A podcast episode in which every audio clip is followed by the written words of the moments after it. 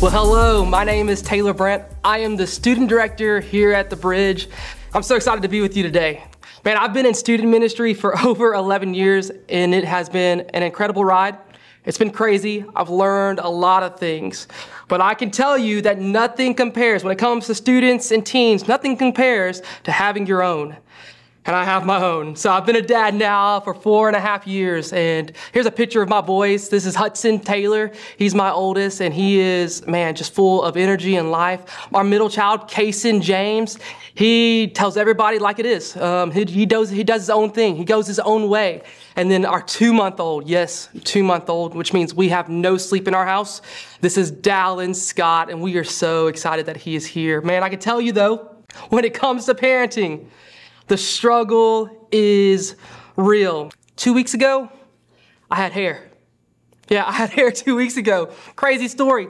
I cut my kids' hair. It's just something I've always done. My dad cut my hair, so I cut my boys' hair. In the past 4.5 years, I've never made a mistake. A couple weeks ago, I was cutting Hudson's hair, and we both have these little calyx right here, and they need to be tamed. And so I tell Hudson, be still. I'm almost done. I promise, Bubba. I go in to clean them up. He sees my armpit, and my 4-year-old lunges forward and goes, tickle, tickle, tickle. And that moment, I'm telling you, is the perfect cut right down the middle of his head. I couldn't stop there. I had to keep going, and so I had to shave off the rest of his hair. Well, he turned around, and as 4-year-olds do, he saw himself, and he got really scared and really sad. He started to do that old child lip quiver, you know, where it goes up and down, and tears started to flow from his eyes. And so I did the only thing that I could do, and the only thing that I could think of in that moment.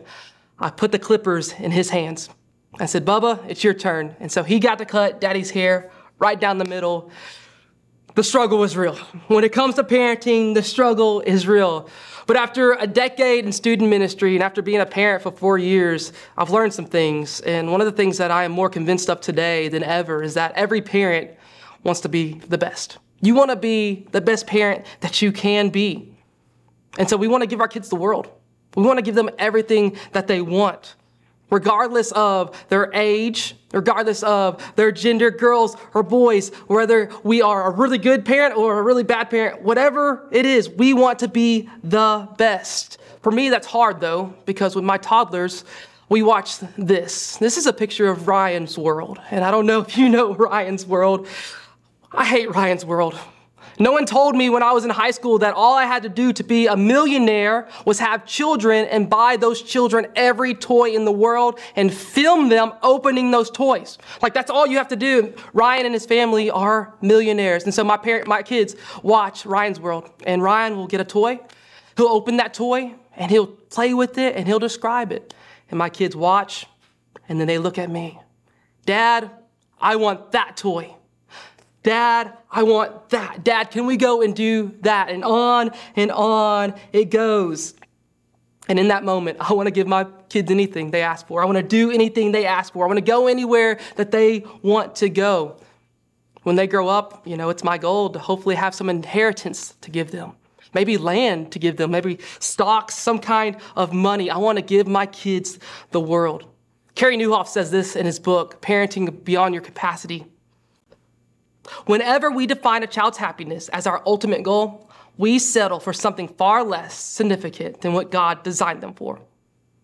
The truth is that even though we want to be the best parent and we want to give our kids everything, and some of you can and some of us will, that most parents can't leave stocks, can't leave bonds, can't leave inheritance, but every parent will leave their child with a personal legacy. Every parent will leave their child with a personal legacy. In fact, I want to make a bold statement. What you do for your children is not as important as what you leave in your children. What you do for your children is not as important as what you leave in your children. In other words, it's not what you give them. It's not what we give them in money and toys and cars and clothes. It's what we teach them that is valuable. What character are you leaving in your children? What character are you teaching your children? What values are you leaving with your children? Sometimes we become so preoccupied with giving our kids the best, the most, everything they ask for, that we forget the significance of leaving a personal legacy. What you do for your children is not as important as what you leave in your children. When it comes to being the best parent you can, here's a principle that I have adopted, and I think that it will help you and help us as we try to parent better. Imagine the end. Imagine the end. We've been in Deuteronomy 6 since the beginning of this series, and that's where I want to end today. As Kenny said, this is the Shema, and the Jewish children would have known this. The parents would have recited this verse to them each and every day, and it simply reads this, starting in verse 4. Hear, O Israel, the Lord our God, the Lord is one. Love the Lord your God with all your heart, with all of your soul, with all of your strength.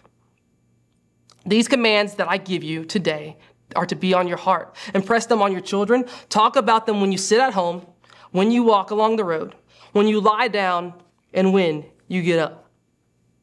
To love God and to teach our kids to love God.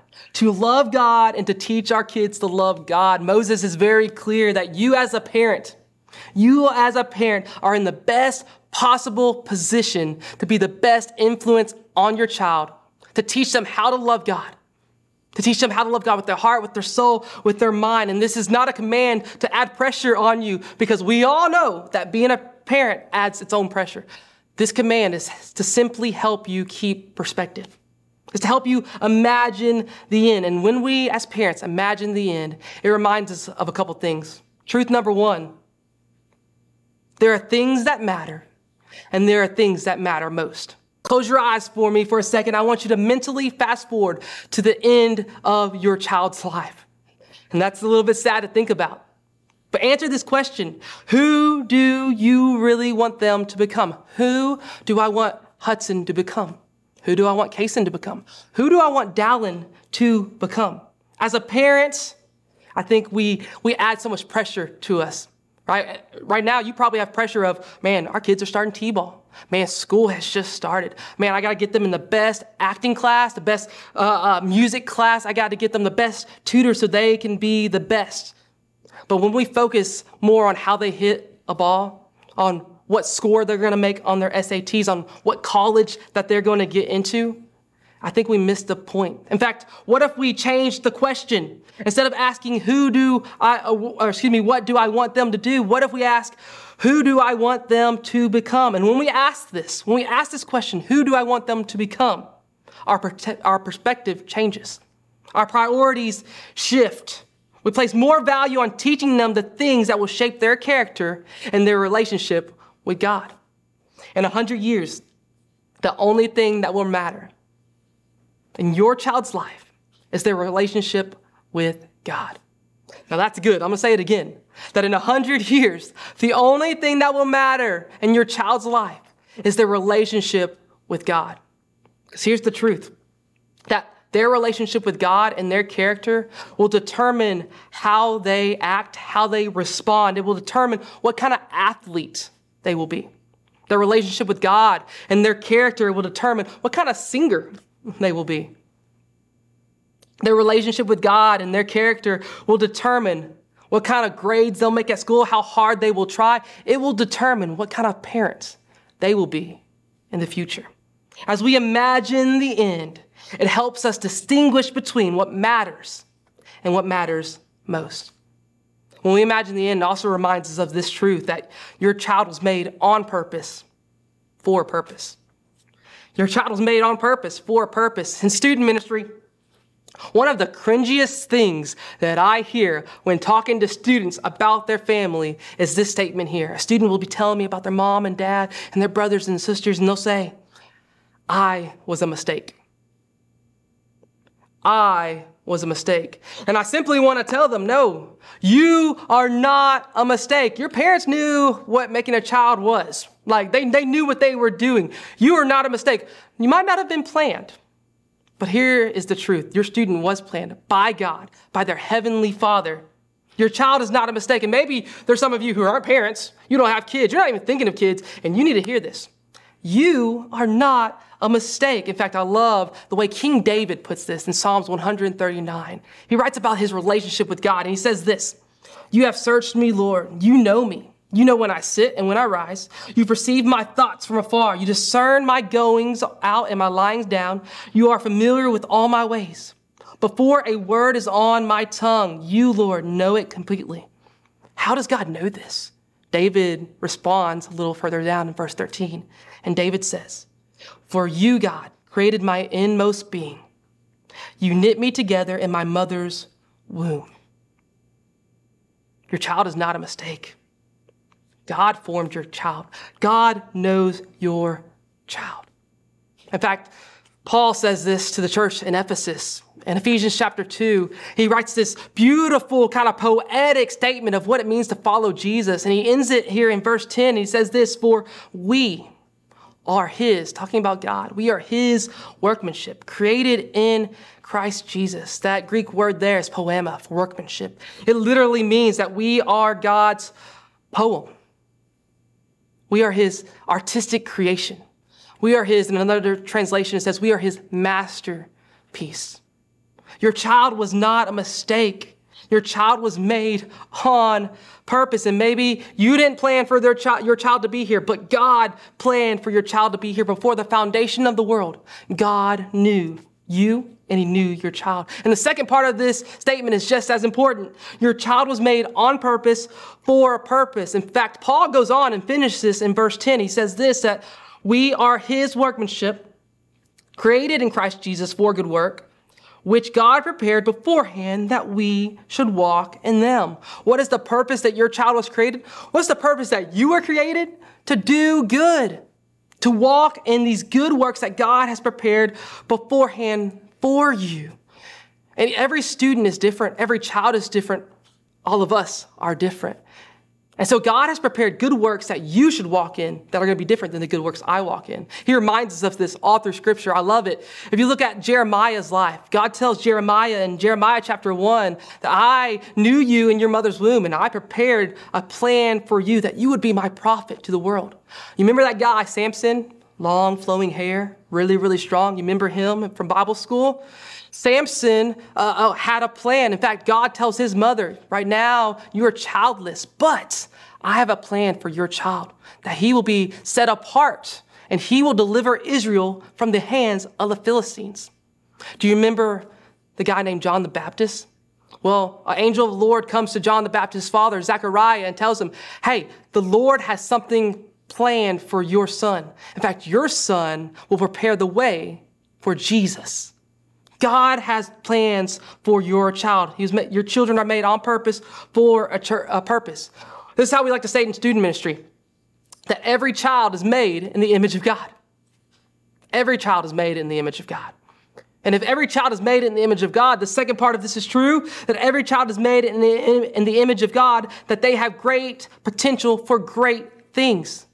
That because your child was made in the image of God, we know this, Genesis 2, God formed us in his image, that they have great potential to do great things when we imagine the end as parents. It reminds us that there are things that matter, but there are things that matter most. It reminds us that your children were made on purpose, for a purpose. How do we do this? I don't know about you, but when it comes to being a parent, I don't know if there was a switch that got switched inside my head and my brain, but the day I became a parent, I became emotional. So emotional. I cry at everything. Watching Disney Plus is a no-go for me, right? The other day we were sitting on the couch and we were watching Tarzan, and Phil Collins just comes on, he starts singing, "You'll be in my heart," and I'm telling you, tears were flowing down my face. I become an emotional wreck. So this part might be hard for you. How do we apply this to our lives? When we imagine the end, how do we make it practical? Because we have to make it practical. It can't just be these goals that we have set. We have to be intentional. In fact, one of my favorite pastors says it this way, direction, not just our intention, our steps that we are taking will determine our destination. And so maybe for a second, you need to go grab your tissues, because we need to make it practical. If we want to imagine the end, we need to make it practical. And so I'm going to give you 4 ways to make it practical. Number 1, study your child. Study your children. Find out what makes them tick. What do they like to do? What do they not like to do? What do they like to eat? What don't they like to eat? Are they musical? Are they athletic? Are they full of energy? Are they laid back? In other words, tell me what you're working with. Tell me what you're working with. Do you know your child? When we better understand our kids and our students, we will better understand how to lead and how to parent them. In fact, if we go to Proverbs chapter 22, verse 6, the wise King Solomon writes this for us. Train up your child in the way that he or she should go.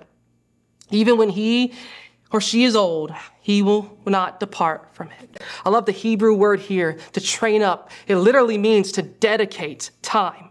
Dedicate your time to training, to teaching, to giving wisdom to your child in the way that they should go. And the way that they should go, each child is different. I'm different. You're different.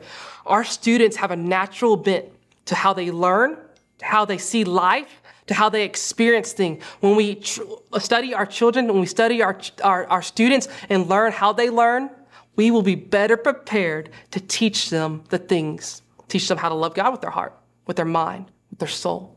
So, does your kid love comic books? Does your kid love playing video games?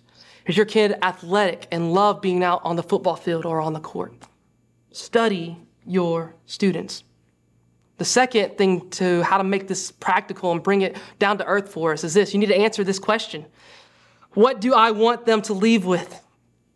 What do I want them to leave with? Imagining the end is about focusing our priorities on what matters most. So, what matters most? What do you want your student and your children to leave with? What are your family values? What's important to you? Here inside of our family ministry, we have three different areas. Our preschool area, which is called Tiny Town.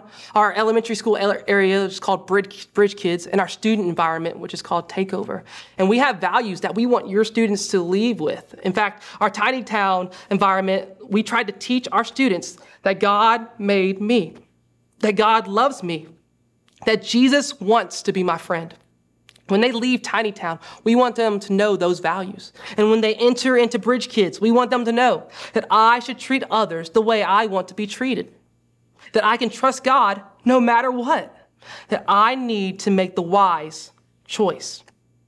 And when they come into student ministry, our goal is that by the time they graduate and they head to college, they head to the military, they head into the workforce, that they would know these truths, that I am created to pursue an authentic relationship with God. I belong to Jesus. I'm defined by who he says I am. I exist to demonstrate God's love to the world. What's that for you? What are your values? What do you want your children to leave with? For some of you, you can add to or take away. When I think of this practical way of instilling values into our students, I can't help but think of one of my interns a couple months ago. Her name was Olivia, and she was here, and she was an amazing worker. One day she comes in, and she has this tattoo on her arm. And I was like, oh, well, tell me the story behind that tattoo. Like, what does it mean? And she told me the story that when she was a girl and when she was going through school, every day that she was dropped off at school or dropped off at cheer practice or dropped off at a friend's house, that her parents and her dad would tell her this truth. Olivia, others first. Others first. When it comes to living this thing we called life, one of the values that her parents wanted her to understand is that others come first. Not that they were better than you, not that they're more important, but as Christians, as Jesus followers, we are to love God and to love others. So Olivia, in your daily walk, put others first. This became so ingrained in her mind. This became who she was. And she wanted to remind herself each and every day that this was a value that she built her life upon. And so she got it tattooed on her arm. Others first. Now, the cool part about this story is not only are this the words that her father and her mother would say to her each and every day, she got her dad to write it in his own handwriting, and it was tattooed in his handwriting on her arm. Others first. What values are your students walking away with? What values do you want them to leave with? Number three, how do we make this practical? Well, when you pray for your child, cast vision. Did you catch that? When?